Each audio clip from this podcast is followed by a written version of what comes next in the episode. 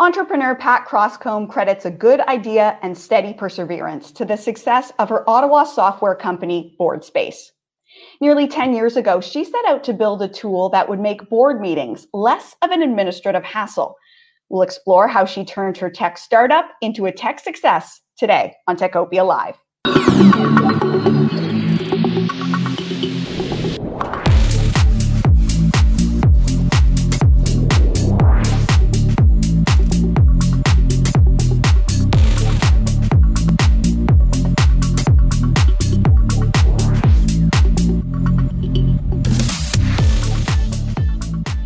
Welcome to Techopia Live. I'm Sherry Ask with the Ottawa Business Journal, and I am thrilled to be welcoming to the show today Pat Crosscomb, the CEO and founder of BoardSpace. Pat, thank you for joining us and welcome to Techopia Live.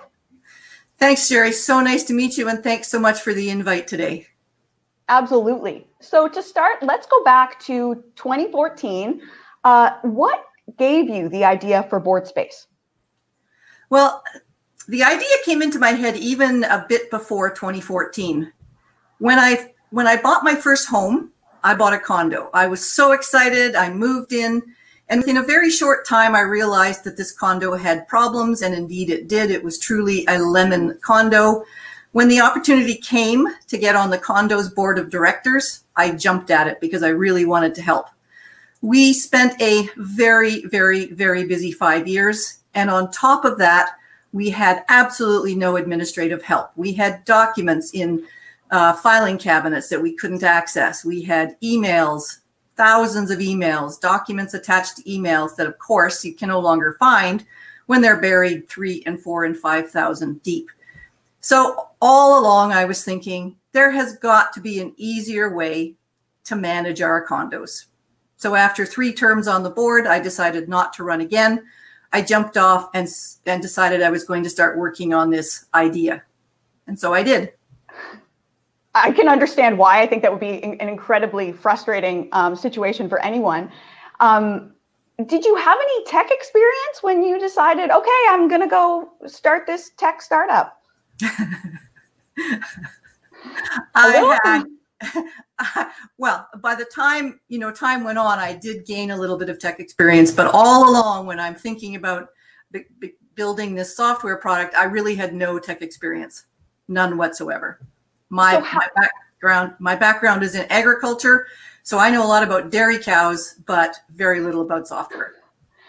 So th- those are two very different fields. How did you go about um, starting? What, what did you do to get this off the ground?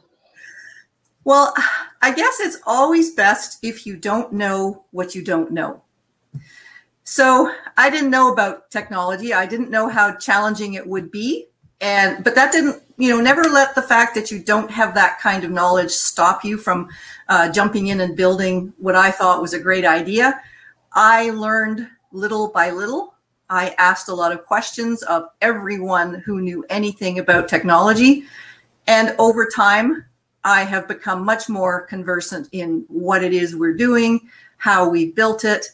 I look after my own website, which is a WordPress site. And before I started BoardSpace, you know, I had no idea how to uh, get a get a website online, and now I can do that all myself. Well, nearly all myself. I still have my developer, who every once in a while I have to ask for his help, and we get it done and up and going.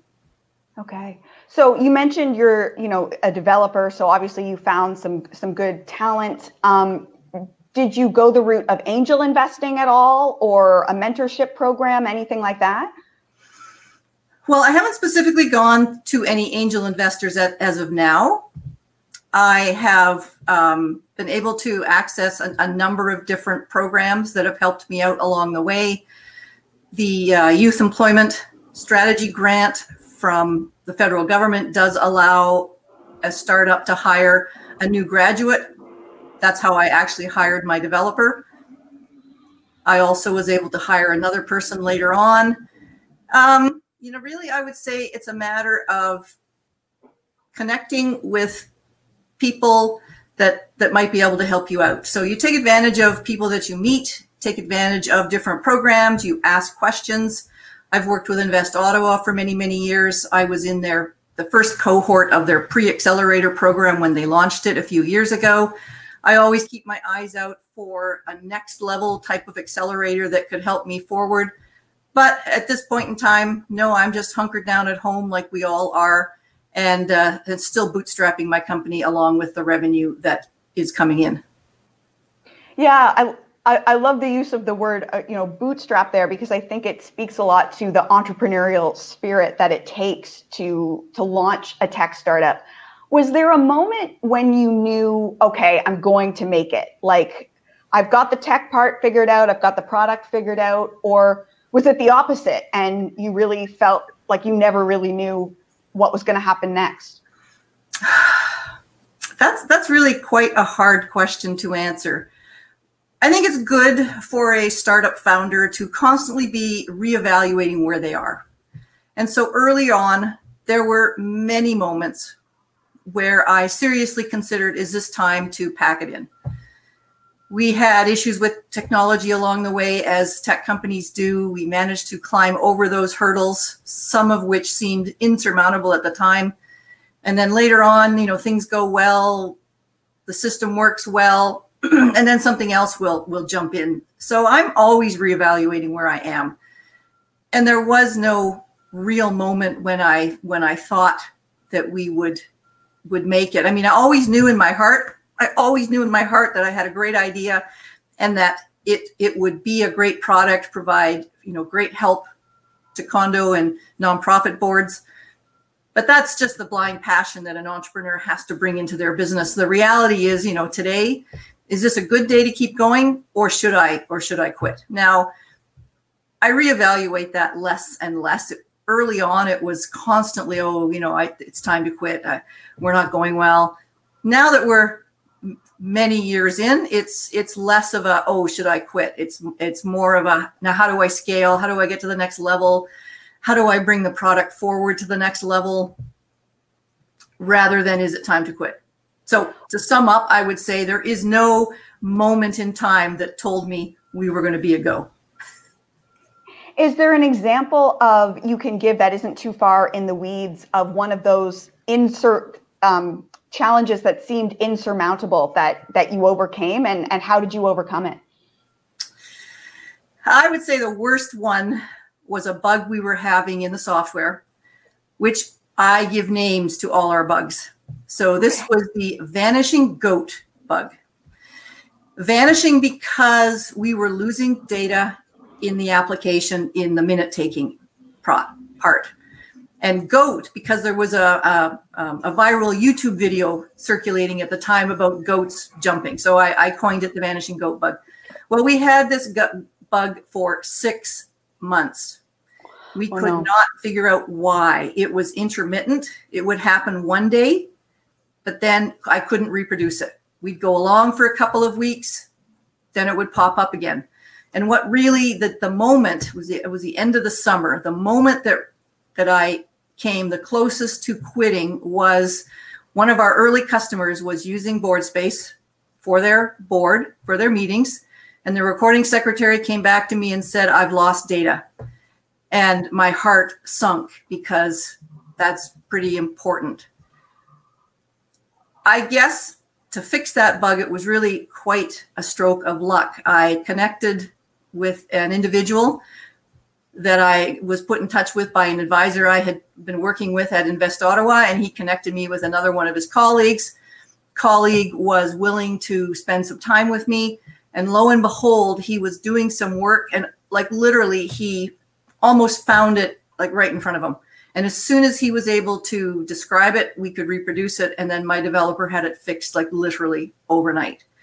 I have to say that was probably a stroke of luck because had I not connected with person A who put me in touch with person B who happened to be willing, I don't think I'd be here today. Yeah, I want to take a moment to pick up on what you just mentioned about the importance of finding good people to work with. One of the major sources of talent for the region's tech sector is the University of Ottawa's Faculty of Engineering, which is one of the supporters of Techopia Live. The faculty is home to more than 6,000 students and offers a co op program that's consistently ranked as one of the best in Canada. supported by a staff of professionals helping with the onboarding process. These undergrad and graduate students are frequently hired by local tech firms as co op students, invited back for subsequent work terms, and then hired on as full time employees after graduation. If your company is growing, you'd be remiss not to consider the talent that's emerging from the University of Ottawa's Faculty of Engineering. You can learn more at engineering.uottawa.ca. So, Pat, let's talk a bit about the product itself. If I am um, a volunteer board, why would I use BoardSpace? Why not just use a free system that's out there like Google Drives or Dropbox? Well, you just wouldn't. tell me, tell me why. Google Docs is not built for boards of directors. BoardSpace is purpose built specifically for the types of challenges and needs that boards have. So we, I like to say, we put the fun back in board meetings and board administration. We organize things such as documents, meeting minutes, events taking place, task lists, so that board members and staff or managers can find their documents right away. They can figure out what they need to do now. They can uh, follow through on their minutes. And overall, it just saves on all that uh, busy work, that administrative work, so that boards can get back to the work that really matters. And that, of course, is to be making decisions that affect the community that they serve. And I understand a lot of your clients are um, condo boards or homeowners associations. Is there a particular reason they are rep- like more representative of your cli- of your clients, or do you have any plans to expand expand beyond that? Especially given, I mean, we're all in virtual meetings all the time, and organization plays a big role there as well. Well, when I first started BoardSpace, um, I was focused on the condo boards and, and homeowners associations boards. But as I talked to people in the community, I realized that uh, nonprofit boards and charity boards had much the same types of problems. So I expanded my offering. And today I have, oh, probably about an even split between uh, condos and not for profit boards. Okay. What is it do you think about those clients in particular that are really geared towards this product? The key is the volunteer aspect. So and condos, the turnover? Uh, it, no, it's, it, the fact, it's the fact that they are not paid. Okay. They have other full-time jobs or are retired. They're busy. They have limited administrative staff. Condos generally have literally no administrative staff. They have a condo manager that works with them but they're pretty much on their own. They don't have an intranet. They don't have, you know, an IT person that they can call up if they have help, if they need help. They need a software that ma- is managed by someone else like us. So, in comparison to, say, the large corporate boards, the directors don't feel the same kind of pain points that volunteer boards of directors do because these corporate directors have got their own administrative assistants in their companies. The board itself has administrative assistants, if not one, more likely several. So literally, those directors have everything handed to them, and there's nothing that they need to do themselves. They have the administrative support. It, it makes sense. You really honed in on like a niche market there that I, I think, from what I'm hearing, is is part of what has made BoardSpace successful Yes, no, uh, you're definitely right. I deliberately never went after that corporate board market, even though many people suggested, oh, why don't you go after that market? They've got lots of money. They could afford to pay for a system. Well, you have to have the pain point first before you can attract that kind of clientele. And the way we built the software like from the from day one was going after a different type of need and that's really critical in software is to identify what they need, what they want, what they will use, and then build a product that meets as close to their needs as possible. Yeah, solving that problem. I think that's that's a really good uh, thing to keep in mind for people um, trying to start a startup. Given that, and given that you know you you launched in 2014, but uh, the idea, like you said, you came up with earlier. What's next from you? Where do you go from here uh, as, as you look into the future for BoardSpace? Well, we're always trying to scale. we're always trying to increase our customer base. And at the same time, we're always trying to improve our product. My goal is to build software that you don't know you're even using. So it would be so easy to use that you can log in and use it and you don't really have to think about it. Well, we're not quite there, but definitely going in that direction. Every update that we make is an improvement of some type. So I didn't know this when I when I began how difficult it is to build software because you're always making your little changes along the way because you realize something that you've done doesn't make sense to the person who's using the software. So we're always tweaking things, we're always making things better, and we will always be adding new features. I have a list uh, longer than this of ideas, good ideas. 90% of them are, are ideas that you know i've gotten from my clients saying couldn't you do this? And so that's you know we're never going to finish ever. And i think that's such an important lesson too for for anyone any entrepreneur right? Like it's it's never a finished product. It's a constant feedback loop. There's iteration after iteration before we go pat is is there advice that you would give to other people trying to launch a startup right now given the experience you had? And i know we're in a different time right now but you've had a really interesting journey starting with no tech experience getting into the field. What would your takeaways be if you could sum them up quickly? Well i would say always have a little bit of fun. Oh my goodness. And, and who is that this? Is that is Board Space Bill, who was jumped into the screen. He's a very mischievous little unicorn that joined my team uh, many, many years ago at International Startup Festival in Montreal. He landed in my lap and I just had to take him home. So always remember to try and have a little bit of fun along the way. It is a tough slog.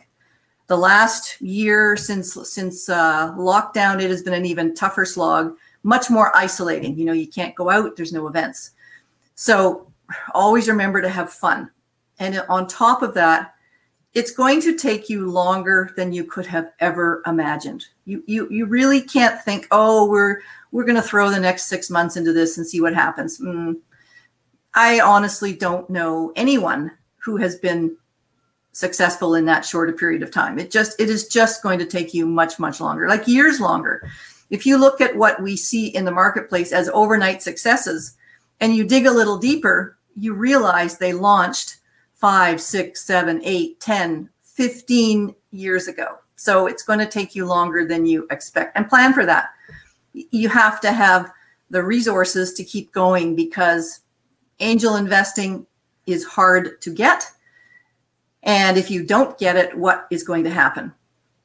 The other thing you have to develop and find along the way is the, the ability to look at your product extremely critically. I mean, we love what we're building. It's very hard to look at our own products and say, oh, that's bad, or, you know, have that awareness of what you need to do. So you have to ask your customers and find those customers who are going to tell you politely, hopefully, that your product sucks. Because the person who tells you your product doesn't work is the one, and, and you can get them to explain why they don't think your product is working is the person you can learn from the most. Your friends and family will tell you, oh, it looks great. We love it. But that is not reality. It's the people who tell you why and how you need to improve it are the ones you can learn the most. And that's an ongoing process. In the early days, it's important to find those people who can give you the right insight, i.e., a customer who's used it for at least a reasonable amount of time and who this is the hard part who is able to articulate to you why it doesn't work. It, it's no good for them to say oh it doesn't work. They have to tell you why and how it doesn't work so that you can then learn what you need to do better.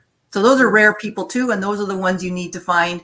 And again it's a little bit um, it's not like they're right there they'll come from your customer base and you won't know if they're the right ones who have that ability to explain those things to you but when you find them that those are the ones you really need to take advantage of yeah And again, it's so much of it goes back to finding good people. Pat, thank you so much for joining us today and for sharing your entrepreneur story and for talking to us about board space. It was really wonderful to talk to you.